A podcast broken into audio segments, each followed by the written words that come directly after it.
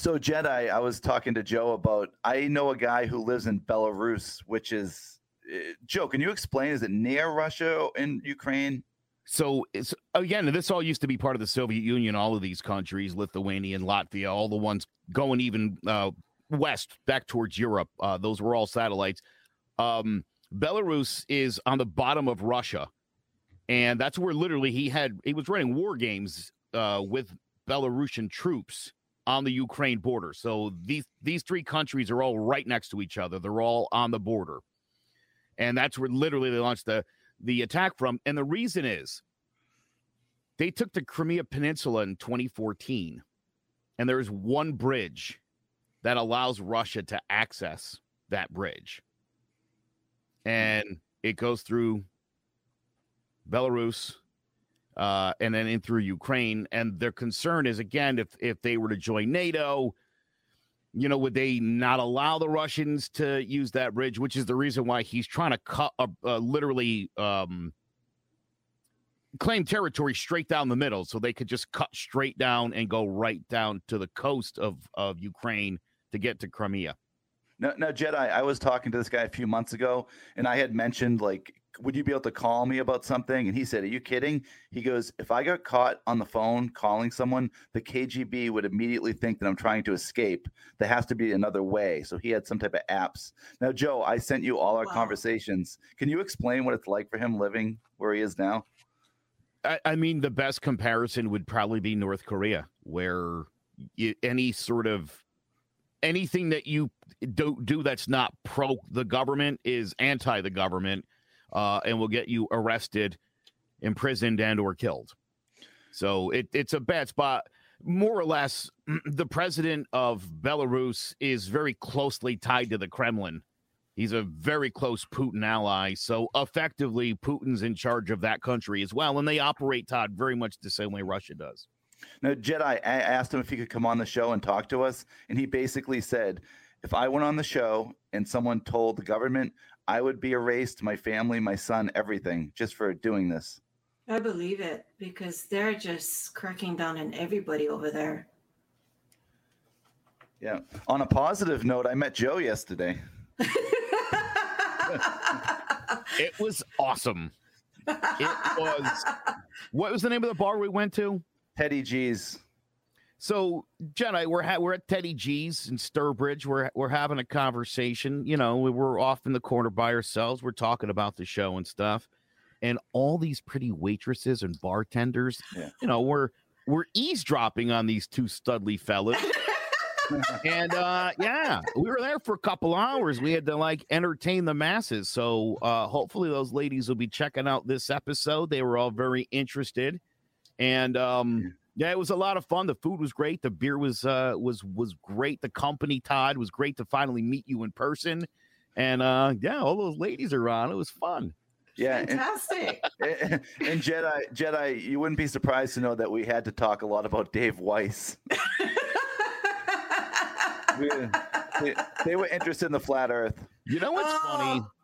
Everybody seemed like they were reasonable, logical people. And that last young lady we were talking to, yeah, because I, w- I I did my usual Jetai where I'm like, Trump's a loser. So that was Biden. uh, throw Obama and Bush in there. Like, I don't like any of these guys. And um, she was a she seemed like a pro-Trump person. She was definitely. She was, was definitely pro-Trump. I thought that was interesting and she she seemed kind of uh maybe like the earth could be flat. Yeah because she said her brother was really into he was a prepper. Her brother's kind of a prepper. Yeah. Maybe an amateur type prepper like you Jetai. Yeah i'm still working on it. Yeah well joe joe all you need to know is if you find a prepper they're probably not a big biden fan yeah, I think that's fair to say. Anybody with a gun, pretty much, isn't a fan of Biden. And that's not good for Biden. yeah. So that was great. And another thing I learned, Jetai, is I think compared to normal podcasters, me and you probably have above average setups. Joe was telling me oh, some really? People, some people like like in a corner, finding a little bit of space. I got a guy, literally, I'm not even joking, uh, and I hope he doesn't see this, even mm. though I've talked to him about this a couple times, but he the only spot his girl would give him in their place to record is there's like this closet with a washing machine in it. Nobody runs to laundry while he's doing the show, but it's it's like him up against a washing machine. You know, it's you gotta do look. what you gotta do. Not that though. Not that.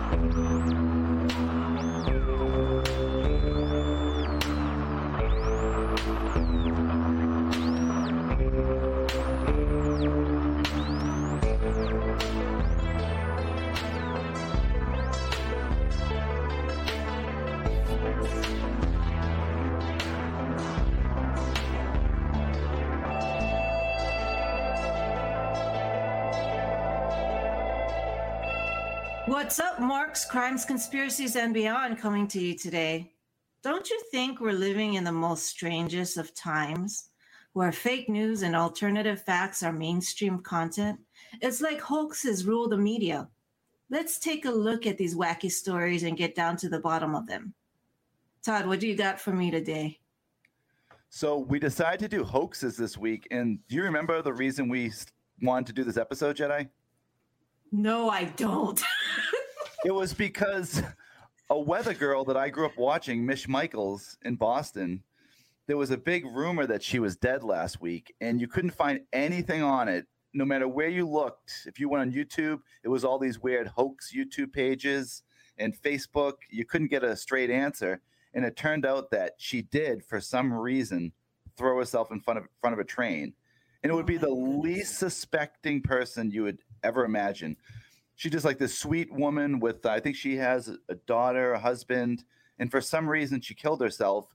And when I went digging in 2017, she started this job, and only a week into the job, she got fired because she didn't believe in vaccines. This is before COVID. Oh she God. thought vaccines caused autism, and she immediately got fired. So a lot of people think that. So what is going on now with COVID? She must have been going crazy. Um, By the way, um, on the vaccine autism connection, there was one paper several years ago that some doctor tried to make a link to the two, not convincingly. Yeah. And you know, we've talked about how science works in peer review. Nothing, nothing that person said panned out. Um, and so that that study on vaccines being linked to autism. I have an autistic daughter. Believe me, I'd love that to be the reason. There's there's no other proof or linkage between the two. Yeah, but Jenny McCarthy thinks so too. Well, yeah, then that's, all you say. need. if you consider her an important influencer, well, there you go. Then that's uh, that's where you're at. so the reason she got fired is because she was working on a science show, and they said she didn't believe in science, so you really can't have the job. But if she was going through that much of a struggle in 2017, I can't even imagine what it was like during the COVID era. She had to be a huge anti-vaxxer, I would imagine. Well, think about this. Think about just the stress of, you know, I know you're vaccinated. I am. I'm boosted. I even got a flu shot this year. Just the anxiety of knowing that you're mostly protected from this thing, but right, the mental drain of being home all the time. And, you know, how excited I was, Todd, when we went out to a bar yesterday. Right. Uh, that was crazy awesome because it's, it's been so weird. But I can imagine if you were home for the last two years on top of dealing with that, you also think this is a major conspiracy and the government is actively working against you. I can't imagine what that's, well, might explain a lot. I mean, that's got to be a stress level that maybe somebody couldn't quite handle. Well, I'm wondering if she was somehow, I don't know, bullied or something. I mean, she's in the media. It's probably going to be like all against one. It must have been tough for her. Right. Didn't her peers kind of like gang up on her and ask the company to fire her basically because she wasn't on the same page as them? And if she's a scientist, how can she be anti vax? So it didn't right. make sense.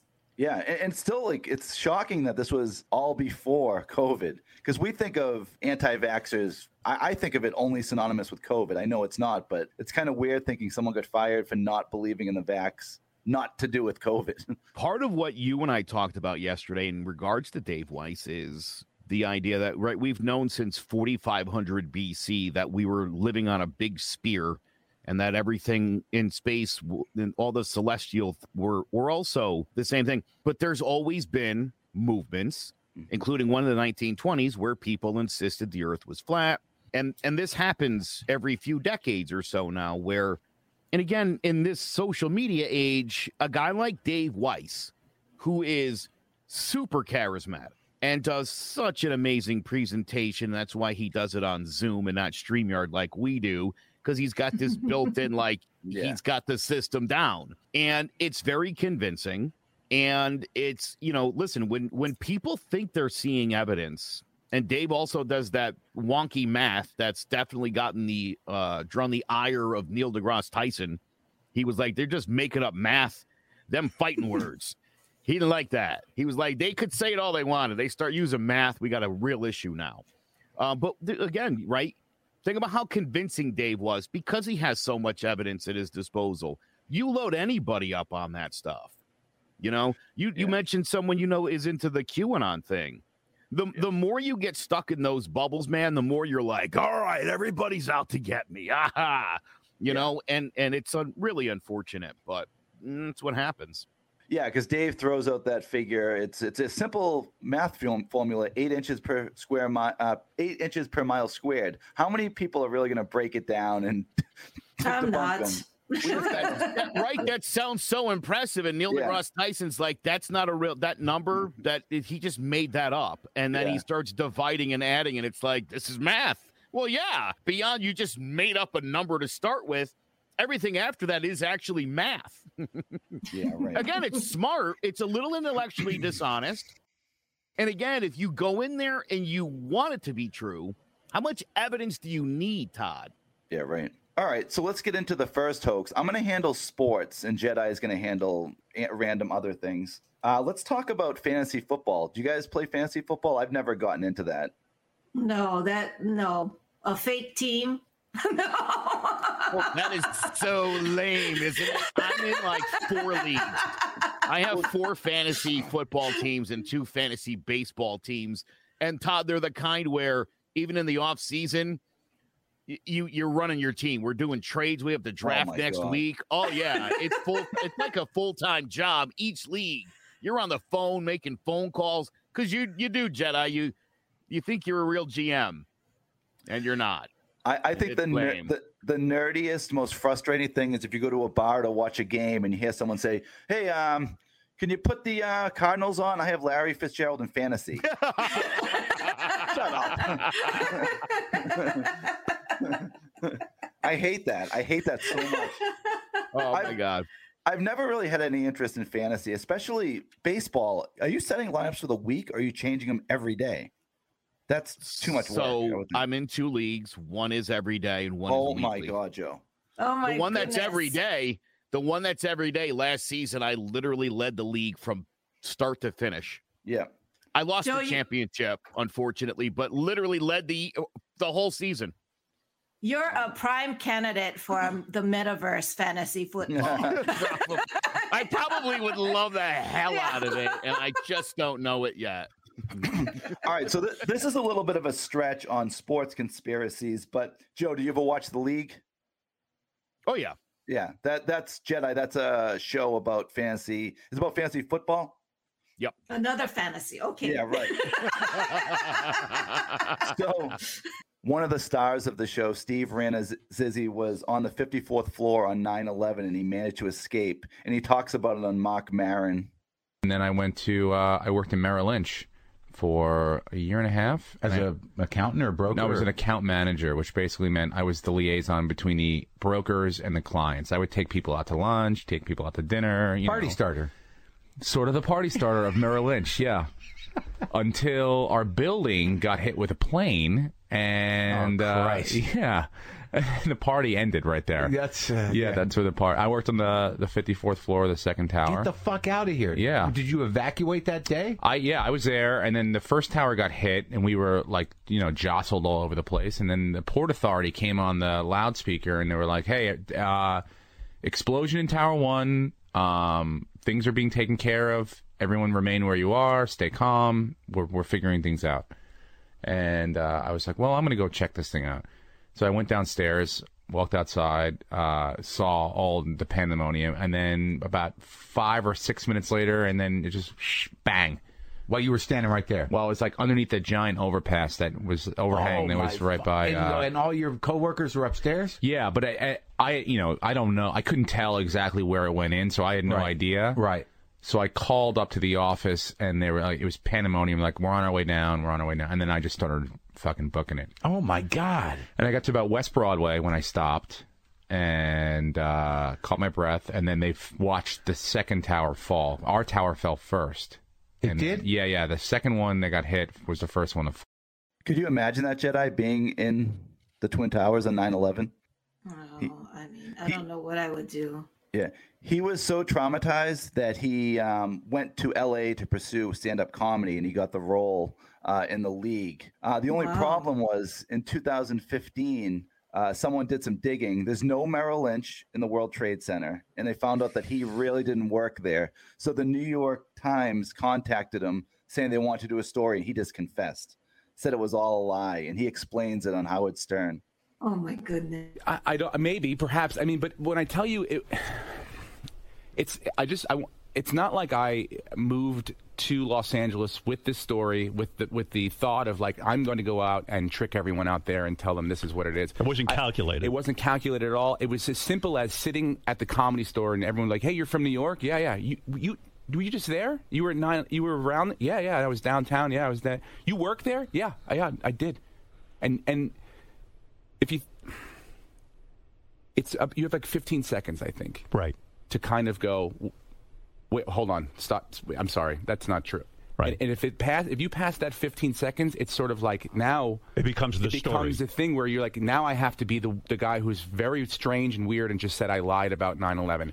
And and Howard, when I tell you, I I truly, in all of my heart, wish that I had that voice that I feel like I have now that said, "Hey, man, take a breath, relax. People are going to like you. People are going to understand who you are when they get to know you. You don't need to lie about that. Take that back." You know and I funny? don't have it. Uh, I'm so torn on this. A part of me feels a little bit bad that he was probably just embellishing something and then it got wrapped up into this big thing. But to create such like an elaborate story also brought About his wife into it. Yeah, and his and his wife had to go along with the lie, which isn't fair to her. I don't like this at all. The show also the show didn't didn't start airing until December of 2009. Right. The so lead. you're yeah. So he had lots of time, like in the years in between, to like work that story out or away from it. You know what I mean? I, that, Yeah. that, that he just said to Stern it wasn't calculated, but Jussie Smollett was uh, uh, was a calculated thing as well. Just because it wasn't executed properly doesn't mean that it wasn't something that was thought out and planned. And so, you know, You almost couldn't pick a worse thing in our lifetime to lie about. Right.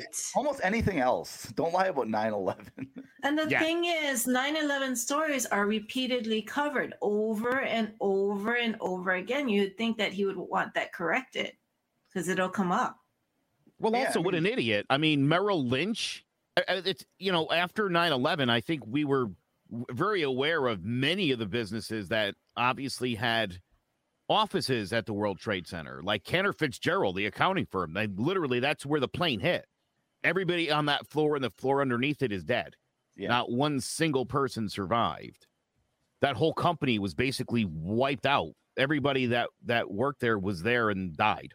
So again, I don't know. I mean, just they're not even in the building. You, Yeah, you right. had to know at some point someone's going to be like, "Wait a minute, you worked at Merrill Lynch because it's not on your it's not on your LinkedIn page."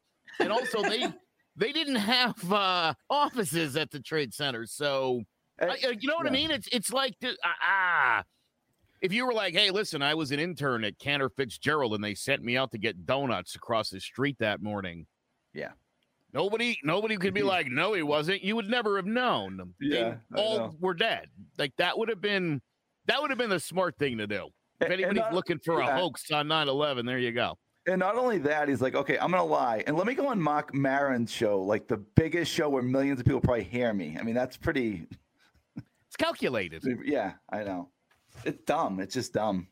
Well, like yeah, Kanye West says, you know, negative attention is just as good as you know positive attention. So Yeah, n- not here Never- though. I've never really, you know, it's funny because again, I mean, I've been I've been doing media for 25 years, and I have found that bad publicity is bad. Mm, You know what I mean? That idea of any Right. publicity is good publicity. Like it helps to get your name out there, obviously, but there are certain things that will make it more difficult for you in the future. So sometimes bad publicity isn't good at all. It's it, it literally is what it says it is. well, especially with in a social media age, forget about Sure, it. and I Oh, mean, right, yeah. I I appreciate Kanye saying that. I I have found him personally irrelevant for at least a decade now. Oh, speaking of the social media era, I did hear something about someone posted on social media something about Russia or Ukraine, and someone saw it, and the Russians blew up the building. Did you see that? no. What exactly was that, Joe? Yeah, so there's a couple of things. Elon Musk set them up with Starlink. Right. You need a you need a satellite dish to get Starlink. And so if you put the dish out, I mean that's that's now of course that's what the Russians are looking for. And uh, you know, they've hit uh, in the last week about a dozen different civilian facilities and they hit an underground um subway where moms have been giving birth because the hospital maternity ward was destroyed in the first week.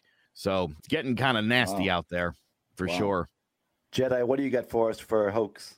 Oh, um, Sorry to this make it. Sorry to bring out such a downer there. That was hard to turn this around, guys, but nice effort. the one that I got, um, I just recently heard, but there are people who actually believe that z- lizard people exist. Have you heard of them? Oh yeah, Mark Yeah. Mark Zuckerberg is a lizard person. exactly that's what they say they say that um you know the theory is that bloodthirsty reptilian aliens arrived here on earth since ancient times and a lot of them use the bible as you know subs- to substantiate their beliefs because the serpent tricked eve into eating the apple. So they use that as one type of evidence. And the fact that they're merging with humans manipulating our dna and interbreeding with us i mean that is about 4% of the americans fear that lizard people exist in this world. And um I, I, I don't know what I think about that, but they do reference Mark Zuckerberg a lot because he's so robotic Hmm. and he's, uh, you know, I guess reptilish Yeah, and presence. Um, but it, it's just so weird because um, there's also characteristics that you you take note of to spot a reptilian. I mean, low blood pressure, random scars, a great love of space and science is supposed to be a telltale sign, and the eye color of green, hazel, or blue. So anybody who has those characteristics might be a reptilian. Joe, Joe. Wow. Yikes. I So, feel like uh, you just wrote a description of me. so Jetai can a reptilian fit right in in public? Yes, can- yeah. they, you know, they they're shapeshifters as Yeah. well. So I mean, they can just shape and fit into whatever you know culture, person, society, and they're supposed to be have been around since ancient times. So I don't know. She's know. not wrong.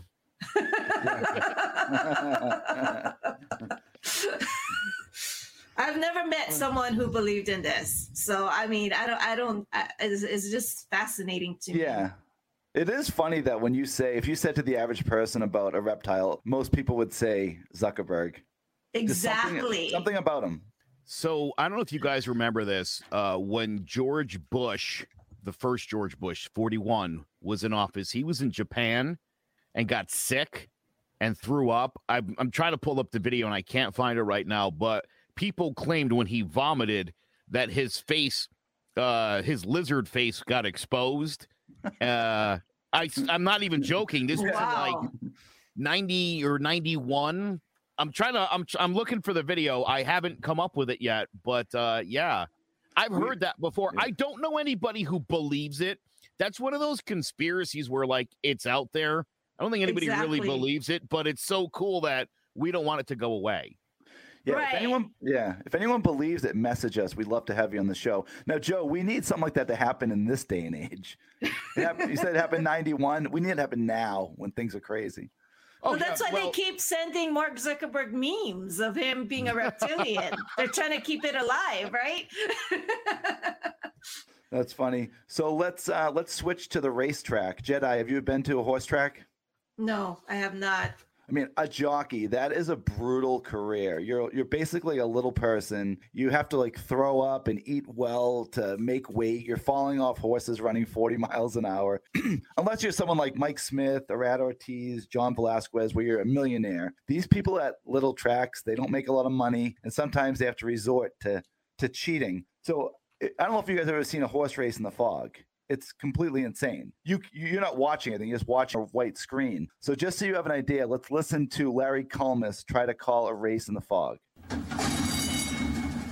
Well, there's the sound of the gate. So that means uh, they're off.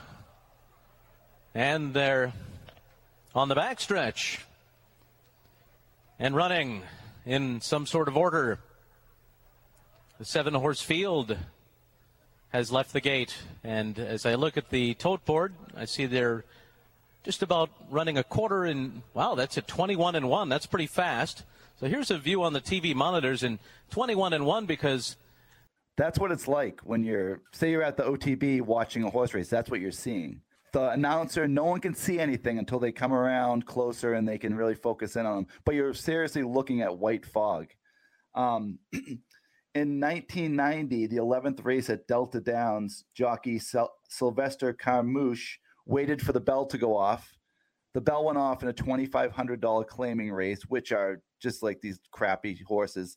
The other eight horses started running, and he kind of walked off to the side with his horse, walked across the racetrack, waited for the other horses to catch up, and then he just took off in front of them. He won by 23 lengths. He was a 23 to 1 long shot and almost broke the track record. So immediately people were like, How did that horse almost run as fast as Secretariat? It makes no sense. And a couple other jockeys filed objections like, I was in the lead, and all of a sudden, this horse came from nowhere and sprinted to the finish. and you see this in horse racing; it's so crooked. Um, and people like this should be thrown out forever. When you're cheating to make money, you're spending your hard-earned money gambling on these horses, and you have the jockey cheating. Um, so, anyways, to make a long story short, he got convicted, spent 30 days in jail, got banned for 10 years from the Racing Association. And you know what's crazy? The winner's purse for the jockey that won the race was 90 bucks. oh, oh, wow. I mean, unless unless he had someone bet on the race as well, which probably is what happened at 23 to 1. So say you have um say I'm the jockey Jetai and you're there, I say put 50 bucks on me to win. That's like you Mhm. make a you make a grand at 23 to 1, 1150 bucks. So there's a lot of shadiness in uh, horse racing.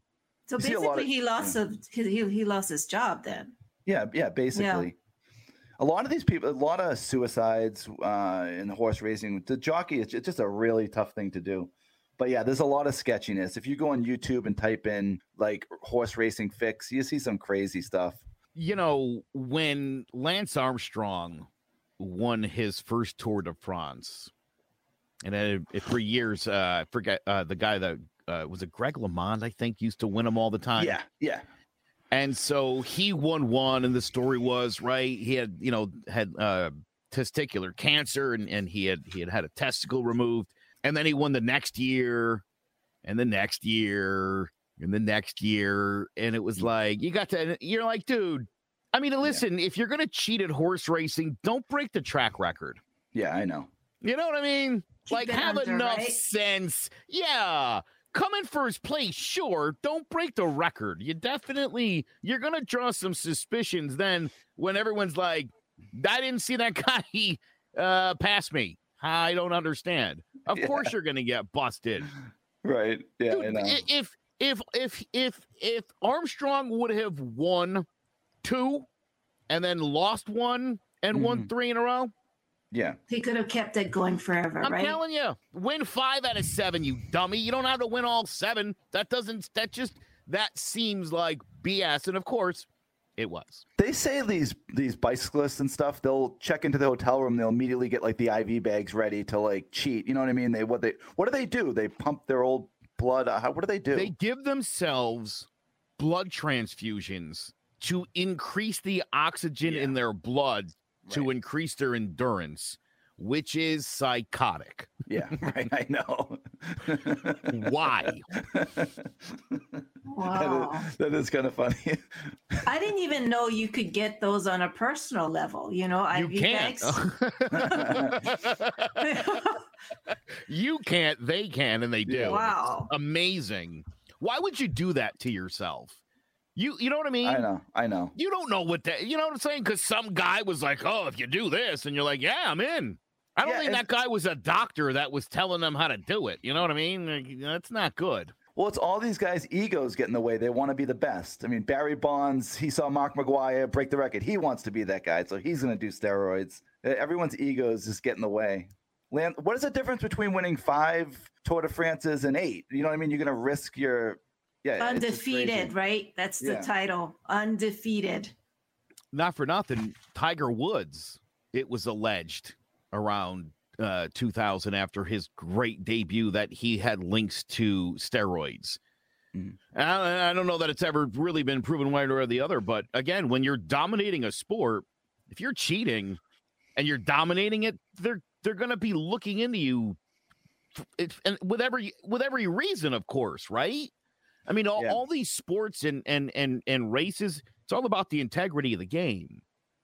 Yeah, I so if someone's think, yeah. dominating you're just putting like a big, hey, look me up. I'm not Yeah. doing anything wrong, am I? I think uh, steroids would actually be like a dent- detriment to you in golf, though. But I mean, I could see someone just thinking of it and accusing someone.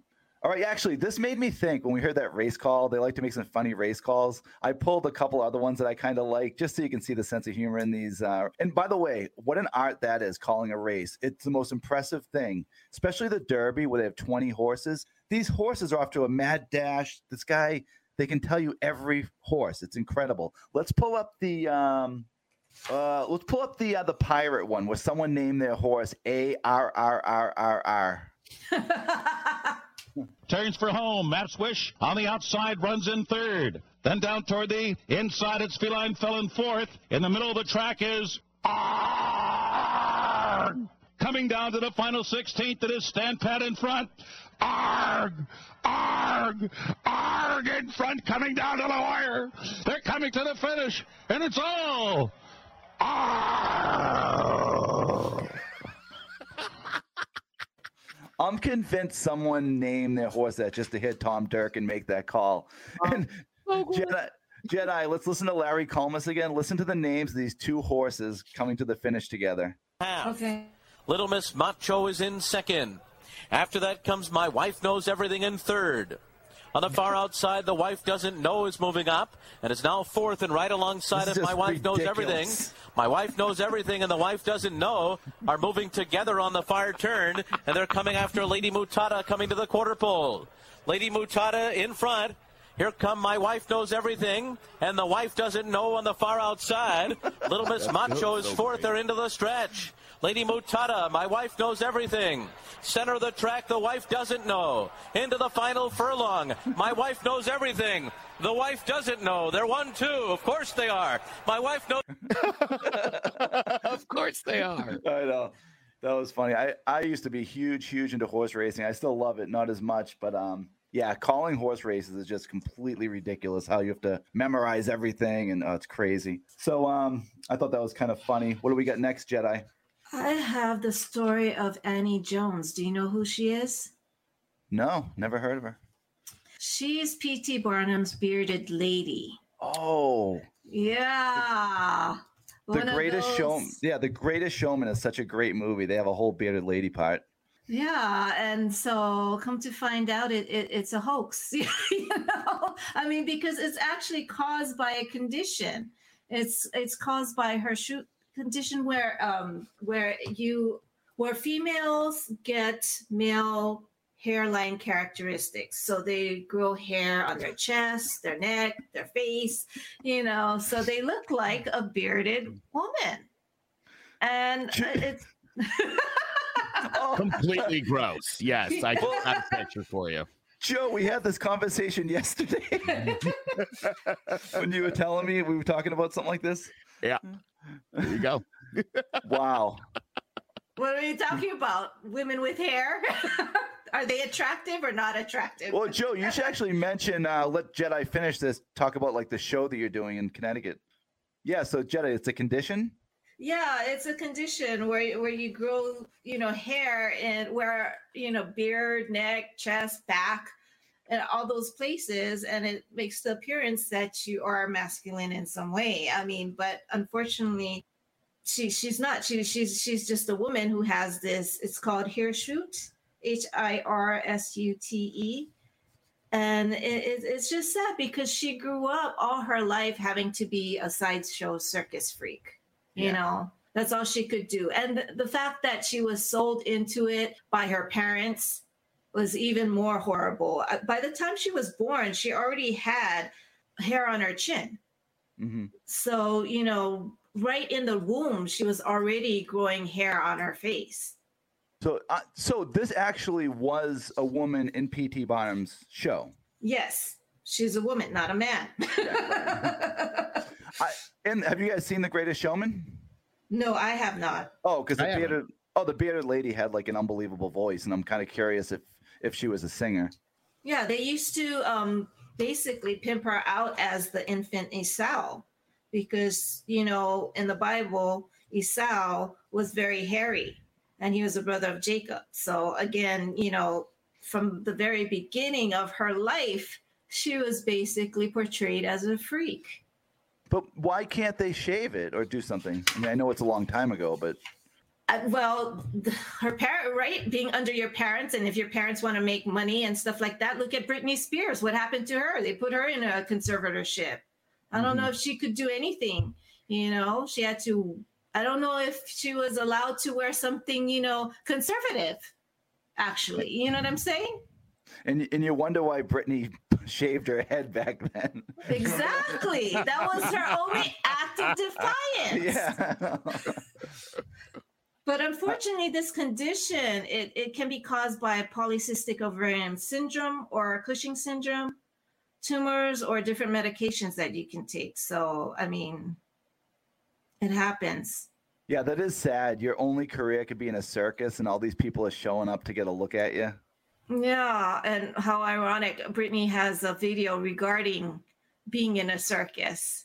I forgot Oh. what song she has. It was it was one of her earlier songs, but she's she's dressed in a top hat and Yeah. in a circus and all that kind of stuff. So There's a whole Britney Spears conspiracy. I don't know if you know that. They feel like the younger Britney Spears is a completely different person than the old one. I, I'm sorry, than the newer one. And they break down like her pitch and stuff, and it seems like it's a different person. That might be one to look into. Yeah, but all the drugs that her conservatorship was feeding into her, I mean, she had to take like drug cocktails, her security guards were saying. I mean, they made her take that. Really? Wow.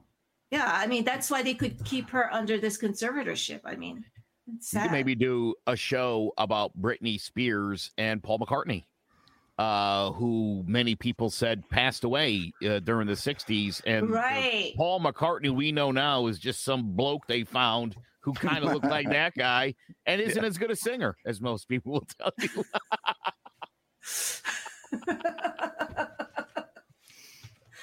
Yeah. So that, yeah, that's pretty nuts. Um, going through life with a beard, being a woman. I would just Hey. pretend to be a dude, I think, if that was me. Really? Yeah. Yeah, that's probably just easier, you know? So You know, Joe, do, lesbian and uh, you know, run off. do you want to mention what we were talking about yesterday, or is it not appropriate with the new show you're starting and the reason we were talking about a bearded lady? you can edit it out if we shouldn't. I don't know. I don't know. Yes. I can't tell if it's Uh, it actually is. Um, it's it's. I I had my interview. He had his. Uh, but we're we're we're uh, on my politics show. We talk about the transgender issue a lot, and it's one of the things we fiercely argue about. And we've been uh, invited to join a TV show where you get two friends with opposing viewpoints and you battle it out on the issue. And they asked me what, and I ran through a whole bunch of different, because you know me, I know all the different topics. And she was like, What's the number one thing that James and you argue about? I go, Oh, transgenders. He hates them. He thinks they're gross. Which is a very simplistic, Wow. Yeah. it's a very yeah. simplistic explanation of his views on on things. And the interesting thing was she said, "Could you argue from James's standpoint?" I said I could. I understand his concerns and his feelings. She said, "Could he do yours?" I said, "Absolutely not. He thinks they're gross." I mean, what a great uh, idea for a show. You have two friends battling it out that have completely opposite views on politics. And nowadays, you're not friends anymore in a lot of cases. Well, it's Right. like I was telling Todd at the bar yesterday after every show, like the people are commenting, like, ah, James is gonna quit. James is super pissed. And at the end of the last show, I was like, and he was he plays it up on the show. Yeah. At one point, I cut him off. He got up and he walked off the set.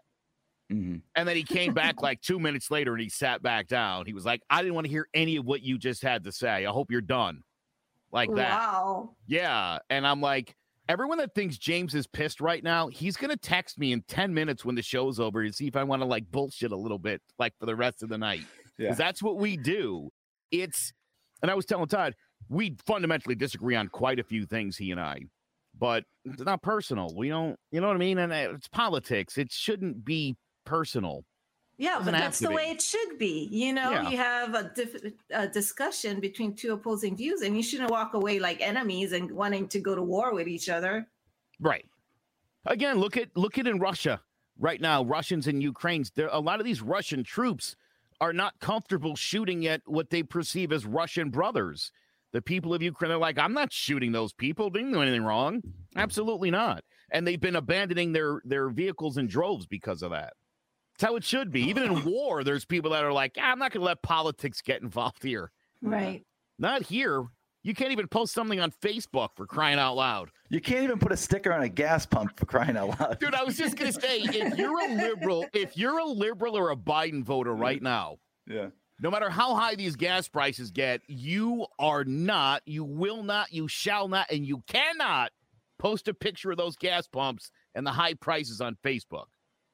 You're setting yourself up for your all your crazy friends are gonna be like, bah, how you like them now? Then you're Yeah. gonna get the miss me yet Trump memes. Yeah. yeah, Yeah. don't set yourself up, people. If you voted for Biden, just suck up these gas prices. You gotta own it.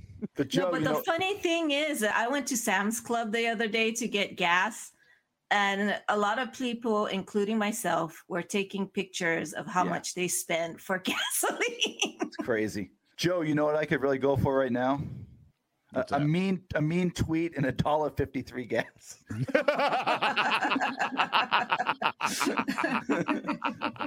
one one of my liberal friends yesterday said like uh oh all the trump people are out there when the prices are going up. I don't hear anything now that they're going down. How good biden's doing. It's just like a never-ending battle. There's no point of getting involved. Uh so Jetai do you have anything else on the bearded lady? Nope, that's it. that's pretty cool um, all right, so we're going to go to one that Joe is definitely familiar with being a uh, Mets fan, a suffering Mets fan, except for uh, 86. So, in early 1985, the managing editor for Sports Illustrated hired George Plimpton to work on an article. Now, it was going to be it was going to be released on April 1st. So they said pick something to do with hoaxes, and he couldn't find anything, so they allowed him to make one up. So what do we got here, Joe? uh, the great story of Hayden Siddhartha Sidd Finch. Now, uh, according to the scouting reports, uh, this guy's fastball came in at 168 miles per hour, whereas the average fastball at the time was about 96. So this guy was off the charts. Now, uh, the Mets, to their credit, he didn't have much else going on, played along with the hoax. The photographer hired a buddy of his who was six foot four and wore a size 14 shoe. They took some pictures. Supposedly, this guy was like born in an English orphanage. He learned yoga in Tibet. He was just like all at one with himself. Uh, on the scouting reports, his fastball and control was listed as a nine. The highest score you can get, and nobody had it, was an eight. Like Yeah. they really played this up. People totally believed it. And um, they later found out, yeah, you know, anything that's released on April 1st, you might want to be a little uh, be a little leery of that. So Right. And- great and then, yeah, and then in the article, the first letter of every word of the first paragraph spelled out "Happy April Fool's Day." Yes, which is why his name was Hayden. Yeah, yeah. That's how they had to do that. That's why How Hayden clever. became his first name. Yeah. Uh, and the, the funniest part of the story was this guy apparently was deciding between being a professional baseball player, which he had just become. He had never played baseball until recently, or he was going to become a professional French horn player. Well, that's pretty lucrative. Well, this wasn't in the days like you said about Rob Dibble. He was making just before everything went nuts. Yeah, the average salary then for Major League Baseball players was only 42K. That's insane. I know I say only, but yeah, in 85, that was it. And so probably being a professional French horn player might actually have been a little more lucrative. And they said, I love how they added to like the craziness to like he only wore one shoe and it was a Oh, boot. one boot. Yeah. Do- Now, do you want to show Jetai? I know this won't do any good for the people listening, but like some guy showed what a 168 mile an hour pitch would look like. Look how fast it is. You couldn't even catch it. At 100 miles an hour. That's not the last Four out of 39 now. 40 pitches in that one. Just to The guy's it one. pitching the ball and it's like in the catcher's glove in like a split second. Yeah, That's dude, what it would literally, if somebody could throw, it, put it to you like this. The, the fastest recorded pitch in baseball history is 105 miles an hour. A roll been to done a Chapman. hand- Oh. Yeah. Aroldis Chapman. Yeah. Um, there's a, a couple of young fellas in the league that aren't even big names yet that have hit 103. Mhm. Anything beyond that, 110, 50, you would 168. I mean, Yeah. it literally is not Yeah. even the blink of an eye. Like you said, the ball's in the catcher's mitt. You would not be able to hit that. You'd have to just hold your bat out. Yeah. Now, Joe, when we were talking about how no one could break the four minute mile until Roger Bannister did, now your grandmother can do it. Yeah. Now, that's kind of like the same with the pitch. Remember, we were growing up, 98 was like tops, then 99, then someone threw 100, then Mark Wohlers. Now, there's probably a bunch of guys that for some reason, I, why is that? Well, so it's two things. And here's what you need to understand is number one, there I would say right now, probably about 30% of all pitchers in baseball can throw 100. Wow. The reason why you don't know their names are they don't have control. Yeah. They can throw hard, they can't throw strikes all the time. And so they they they're, Cancels they they don't become out. big stars. Yeah, Right. until until you can harness that speed with control, it doesn't do you any good. So, but yeah, you know, the other thing too is Todd, you might remember Ron Guidry, Yeah. uh, Louisiana Lightning pitched for the Yankees, was five foot ten and left-handed and threw in the low 90s. If you're not six foot four or taller and throw a hundred, they're not even looking at you anymore in baseball. You're you're not you're not getting drafted at all.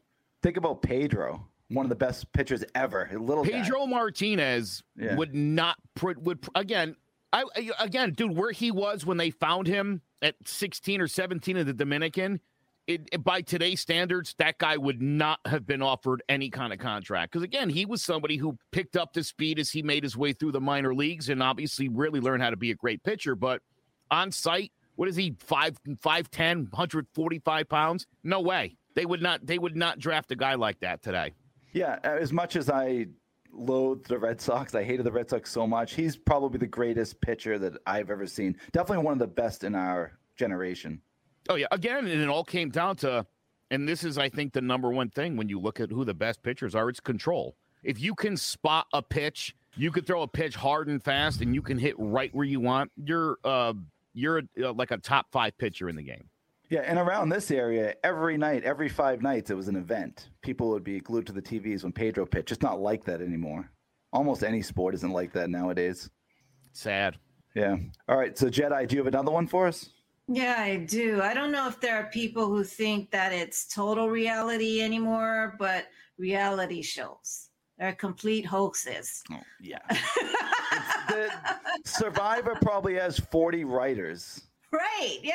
And um, do you watch that show, um, Naked and Afraid? The one kind of like Survivor, but it's supposed to be more real than Survivor.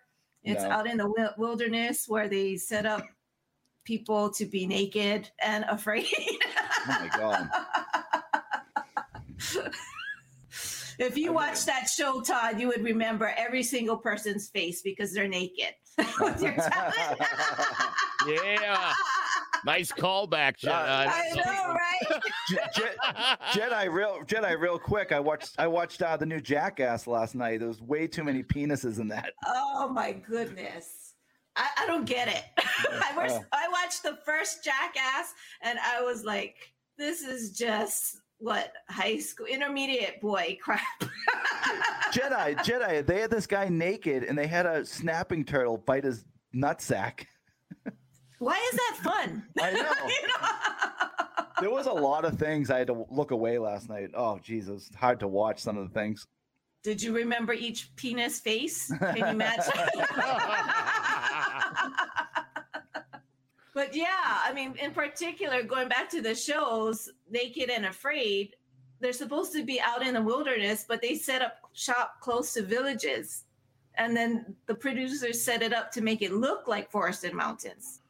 And so it, it it's it's just so so fake. I mean, I don't understand how the people can still watch it knowing that.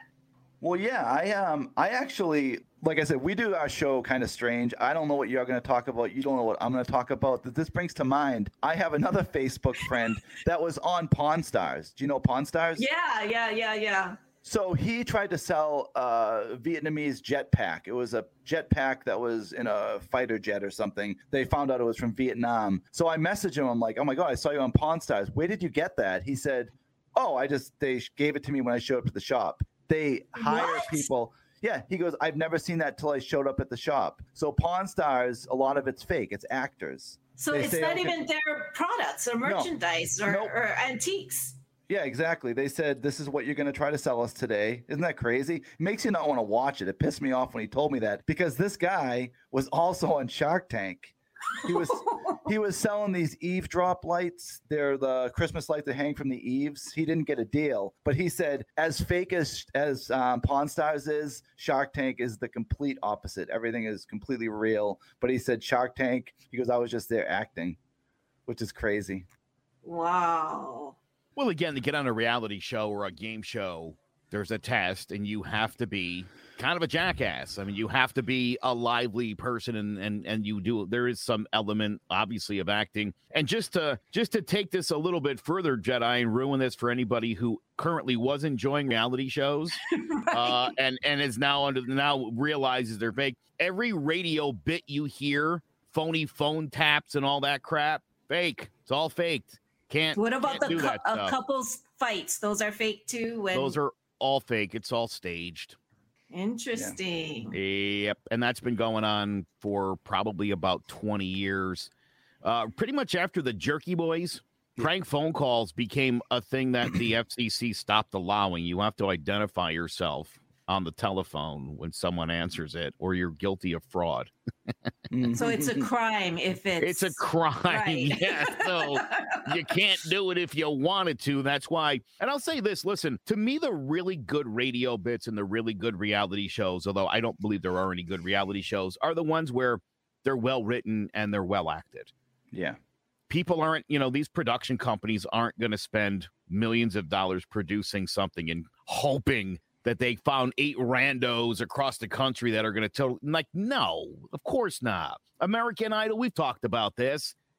It could show you the vote totals and show you who the low man is and that's who got bumped.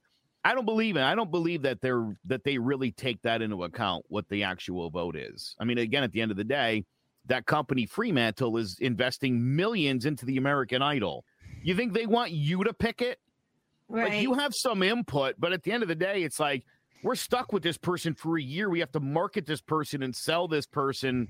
If they're not convinced it's the right person, your guy, no matter how many times you're calling and texting, ain't gonna win. Well, yeah, because I remember when that guy Sanjaya was on American Idol a few years ago, and Yep. he was terrible, and he kept advancing. And Howard Stern told his whole audience, which was millions of people, everyone vote for Sanjaya today. I want to see if this is how it works. And he didn't end up winning. You know what I mean? They weren't gonna let him win. right. Yeah, so I totally agree with that. Reality shows, for the most part, are definitely uh, fake and planned. And all, like I said, all you have to do is look at the amount of writers. You don't need writers for a reality show. Exactly. And you know what else pisses me off about American Idol and um, what's the other one there? America's Got Talent. They make millions and millions, if not billions of dollars. And if you look at the fine print, the winner gets a million dollars, and the very last thing on the credit says twenty-five thousand to be paid off over forty years. It's like you can't afford Wow. you can't afford to give someone a million dollars. Come on. No wonder a lot of them they don't want to win, right? They want to come up as second place because they don't want to be tied to the contract. Way way better if you finish in the top five and not win it because the opportunities you'll be offered opportunities from actual companies. You know, that's definitely what you want. Yeah, so that's pretty interesting. Anything else on that, Jetai? Nope, that's it. So, Joe, this is another one I'm going to kind of let you take because you probably know a little bit more uh, more about this. Um, now, in 1987, this is one of the ones you need to know the person's birth date. Danny Almonte was born April 1st, 1987, or possibly 1989. What about him, Joe? Ooh, Danny Almonte. Little League moment. 2001 was the summer of Danny Almonte, a fireballing lefty from the Bronx that was mowing down hitters like his name was John Deere. A talent so immense, it was almost too good to be true. And it was. The kid dominated in throwing a no hitter to get his squad to Williamsport, and then in the big show, he threw a perfect game. With his 76 mile an hour fastball, he struck out 62 of the 72 batters he faced. He looked like a young Latino version of Randy Johnson, earning him the nickname the Little Unit. The problem with it all? Nearly everything. Almonte was actually born in the Dominican Republic and had just moved to New York a year prior, so his age records were hard to track down. He wasn't even enrolled in school either. Though he apparently had a legit birth certificate and both his parents swore he was 12, it would be later proved that this was false. Danny was actually 14. After an investigation, he was declared ineligible and the team had to forfeit all wins. His dad was criminally charged by the Dominican Republic for forgery. Danny was acquitted of any wrongdoing. He didn't even speak English at the time. He probably thought all these young kids he was facing just sucked. After the scandal, he would bounce around in obscurity for a few years, played a little JUCO ball, and then pitched in the Frontier League in 2007, never living up to the hype afforded to him when he was owning kids in his dojo like Kramer on Seinfeld. He is currently an assistant baseball coach at Cardinal Hayes High School in New York City. Yeah, so you can only be 12 years old to play in Little League. And the difference, like, if you're a 21 year old playing against 19 year olds, that's not that big of a deal. But 12 and 14 is like a lifetime of difference. Throwing 76 miles an hour at the distance of Little League is the equivalent of a 102 mile an hour fastball. So he really was the Sidd Finch of Little League. Right. Yeah, I saw that. But the thing is, his parents kept the lie up because they did an investigation. Thank God they didn't win the whole thing. They ended up losing to Florida only because Almonte couldn't pitch again because they have those rules in Little League. If you pitch a complete game, you can't pitch the next game. So without Almonte on the mound, they ended up losing, but they ended up getting stripped of all their wins because they found out that he was actually 14, not 12. He married a 30 year old when he was 18. I don't know if you know that story. I saw that, I Um, saw that. Yeah, you know, right? Uh, again, I think for anybody that knows the story, uh, you know, people like, ah, shady dude, struck out 62 out of 72 hitters, gave up three hits and three starts, one unearned run because his teammates sucked and couldn't couldn't do it without him. But uh, yeah, like you said, he didn't speak English. He didn't know anything about anything. He just thought he was playing baseball, which he really enjoyed. And uh, the whole thing was, again, it was one of those things, Todd. Do you remember when it was happening? It was like, that kid's like 30. Get out of here with that. Yeah, I know. I, knew immediately that dude did not belong. he Um, drove himself to the games, for Christ's sake. Giul- Giuliani gave him the key to the city, the team, and stuff. It was a big deal back then. And that is like the 10th most regrettable thing Rudy Giuliani has done. So, not bad. Wait, do, do we ever say was Giuliani rumored to be uh, on Epstein Island or no? Um, yes. Yes, he is definitely there's definitely some there's definitely connections there. I know. I, I don't. I, I don't blame Almonte at all, but definitely the parents. Well, again, I mean, I don't know. I, I haven't seen the mom's name come up in my research. I don't know how involved she was. It definitely seems like the dad. You know, whether the dad knew exactly what he was doing, I think initially he didn't. I was reading something too. Uh, generally speaking, uh, Dominican parents wait a couple years after they've established residence to register their kids, and so that's how sometimes the timeline gets a little bit off uh, when they report it to the uh, to the city. All right, so I think we have two more. Uh, Jedi, what's your last one? The crazy cat lady. Does she exist? He or cat owner? Does he or she exist? I married Okay. her. How many cats do you have? We have three. We've now, I mean, I've been with my wife for 12 years. We've owned six different cats over that oh time. my goodness. Yeah. And she was 31 when I met her. She was living alone, as you could imagine. She was the cat woman. That's how I painted it. Oh, I, I don't know. I don't know of this thing. Well, apparently eh, there is some truth to the crazy cat person because uh, there is this um, parasite found in cat poop that can cause schizophrenia in humans. So it's called Toxoplasma gondii, and it's the brain controlling parasite. So it causes anything from altered brain chemistry and changes in personality to schizophrenia. You're saying crazy cat person, as in like a whole bunch of people are crazy and they need to have a bunch of cats and. Right, right, Okay, right. You. I got you. But apparently, I mean, it could happen because they own a lot of cats because this parasite is found in cat feces. Wow, so that could make like people kind of crazy. Right, exactly. That's funny. I mean, it causes all these conditions. I mean, like I said, schizophrenia, attention deficit hyperactive disorder, Parkinson's disease, and it alters, you know, a person's brain chemistry. So, Toxoplasmosis, what you're talking about, 11% of the United States is infected with it. And it, it- there's no symptoms. There's no symptoms that you have it other than you might experience some of the things that Jetai has just mentioned. And so, again, this ends up being one of those things where for them to figure it out, Jetai, they have to rule out every other thing that would cause that. exactly, And right? eventually be like, You got cats? Yeah, cat. They say up to 60% of the population of the world is infected by toxoplasmosis from your cat. Wow. Maybe not your cat, but just from Yeah. cats. Right. Jetai, do you have cats? No, uh, but Not I, anymore. I, yeah, I have a dog. Well, the worst thing about a cat by far is the litter box. It's, it's friggin' disgusting. Well, yeah, I mean, I know pregnant women cannot be around cat litter because it, it does cause something to the newborn. So there is Toxoplasmosis. Yeah, exactly. See, Well, I heard if you if you grow up near a litter box, if a woman is pregnant, the baby comes out with a beard. oh whatever. They're creating a, new- a new hoax, right, Todd? yeah. but that's funny because I do know a couple crazy cat ladies. One, I used to have to go over this lady's house to change her litter box and check on the cats. This is like 10 years ago. She would pay me some money every time she went to Ireland. And they all lived in the basement and there was like 15 of them. I'm like, this is a problem. Th- th- th- th- This is not, not normal. Why would you want that many cats though? I don't I don't get it. Why do you have to have 20 cats? I I think know. that's one of those things where you just can't say no to another adorable little face. I dated somebody uh, who had birds, hundreds of birds, God. breeding the birds to sell the birds. But you just pulled up in front of the house, man, and it sounded like Yeah. the birds. It was Mhm. crazy. And it smelled, you know, like bird shit.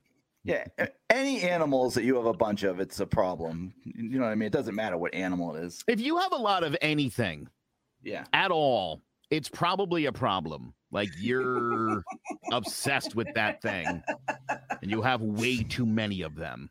Whatever it is. My uh my ex girlfriend wanted a chinchilla, so I got her a chinchilla for Christmas. And then the next Christmas she wanted another one. And they said you have to introduce them slowly. So you put the cages next to each other, but they mate through the bars. And these What? chinchilla these chinchillas end up being like gremlins. We they kept multiplying. it was it was we kept finding we'd clean the litter box and you'd find a mating plug which would come out of the the woman Oh after my- they made it uh, the baby the girl after they made it and then it was very short gestation time and then babies would come out it was crazy Wow. and what a boring pet they don't like to be held and they take uh they take dust baths which is hilarious have you ever seen uh you put a fish bowl full of dust and that's how they bathe and they go in and they spin around That sounds like a terrible pet. a dirty, unloving pet. so um i think we got one more is that it for the cat lady jetai Yes. All right, so I have one final one, and it's been a while since we've been through Mark's portal. So let's go to Patriots Day, April 21st, 1980. And before we go in the, the portal, Joe, this is a great trivia question. The, do you know of Patriots Day, right? Yeah. So, Jetai, you, do you even have you ever even heard of Patriots Day? I might have, but you know, refresh my memory. A lot of people here like Patriots Day because that's always a day where the Red Sox play at around 11 o'clock. The Boston Marathon happens. And only a few states, you want to take a guess, Jetai, that, I mean, uh, Joe, that recognize Patriots Day? Uh, I would assume Connecticut must. So we have to acknowledge now. It's Massachusetts, Maine, Wisconsin. June 10th, June 10th, 2017, Governor Malloy signed a bill recognizing uh, it an unpaid holiday in Connecticut, and then recently North Dakota jumped on. So basically, what it is is it's um, commemorating the Lexington and Concord battle and some of the first battles of the Revolutionary War. So it's a big deal around here, but not so much. It is kind of weird, Wisconsin and North Dakota. That doesn't make any sense. They're real patriots out there. That's why they get it. You know, they get it. They weren't even around when that happened.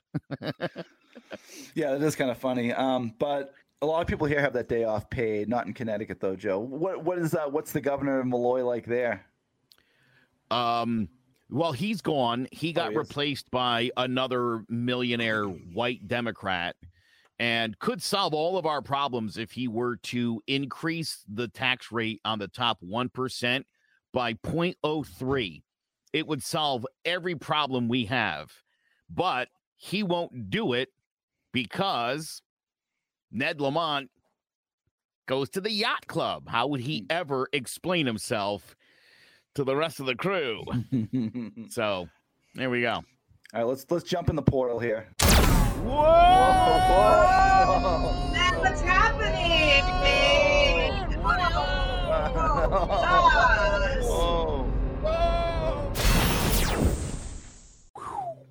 So, Jetai, is this your first time to Boston? Yes, yes, it is. So we just we just saw Bill Rodgers win his third straight Boston Marathon. I say we let's see who the female winner is, and then we'll go grab a drink at the Cask and Flagon. Sounds good. No one is sure how she did it, but this unknown runner came out of nowhere ahead of all the other women. I just saw someone stumble out of the crowd uh, in front of me across the street. This was on Commonwealth Ave. Crowd was at a half mile from the finish. Um, she was in track clothes and wearing a number, but I thought someone had just sort of stumbled into the race. Maybe somebody was a little crazy or something. What nobody knew yet was that six months before, Rosie allegedly took a subway to the finish line of the New York Marathon. So this was actually her second ruse, and she almost pulled it off. Her big mistake was coming in first. The media rushed to her side, but soon it became apparent that she was a not so great imposter. Here with the women's winner, she's getting a case of the sneezes. Rosie, Rosie Ruiz. I'm sorry. Rosie Ruiz, the women's winner in the Boston Marathon today with a time of 2:31 and change. Now we don't know how many seconds that is. It may be a new American record. What was, what was the time in your first ever marathon, and where was it? It was 2 hours and 56 minutes and 33 seconds in New York last year. And so you improved from two, two hours and 56 minutes to two hours and 31 minutes. What, what, so. what do you attribute that improvement in time to? Um, I don't know. Uh, Have you been doing a lot of heavy intervals? um, someone else has been at. I'm not sure what intervals are. What are? Well, intervals are, are track workouts that are designed to make your speed improve dramatically. And if you went from a 250, Like you don't know that? one would normally expect that you do a lot of speed work. Is, is someone coaching you or advising you? Uh, no, I advise myself. Well, it was a fantastic performance, Rosie. Congratulations. Rosie Ruiz, the mystery woman winner. We missed her at all our checkpoints. She came through the finish. Joe, Joe, we did you- missed her at all of our checkpoints. Yeah, yeah. Exactly. Did you just see her squeeze right by us when we're standing here? It was amazing. Just raced right through the crowd. Where did that lady come from? Now, uh, to get an idea, I'm not a runner or anything, but from to get your time from two hours and 56 minutes in the New York Marathon to two hours and 31 minutes, you can't shave off 25 minutes. That would be the equivalent to me. I'm about a five handicap golfer. If I'm playing bad, I might go up to a six. If I'm playing good, I might go down to a four. Now, this would be the equivalent of me being a five handicap and uh, in six months beating Tiger Woods. Right. You, you can't do it. You cannot improve your time that much. It's like a lifetime of training to probably Well- improve a minute or two. Especially to not know what interval racing is and what that means and how it would benefit you. Is anyone advising you on how you were able to shave 15 minutes off your best time? No, I do it myself. Wrong answer, dum dum. yeah, I'm working with an old retired track coach. He's disgraced. He doesn't want his name mentioned. But no, that probably wouldn't do. yeah, you know what's kind of funny about this? All the cheaters and scammers, like the Houston Astros, uh, I can't stand all those people. Something about Rosie Ruiz, she's almost like a lovable cheater. She's a part of our history here in Boston. You talk about the Boston Marathon, like you know about Rosie Ruiz when she cheated, because supposedly I think she took the train in to a half mile from the finish line, jumped up the train. She almost knocked Joe over there holding his beer.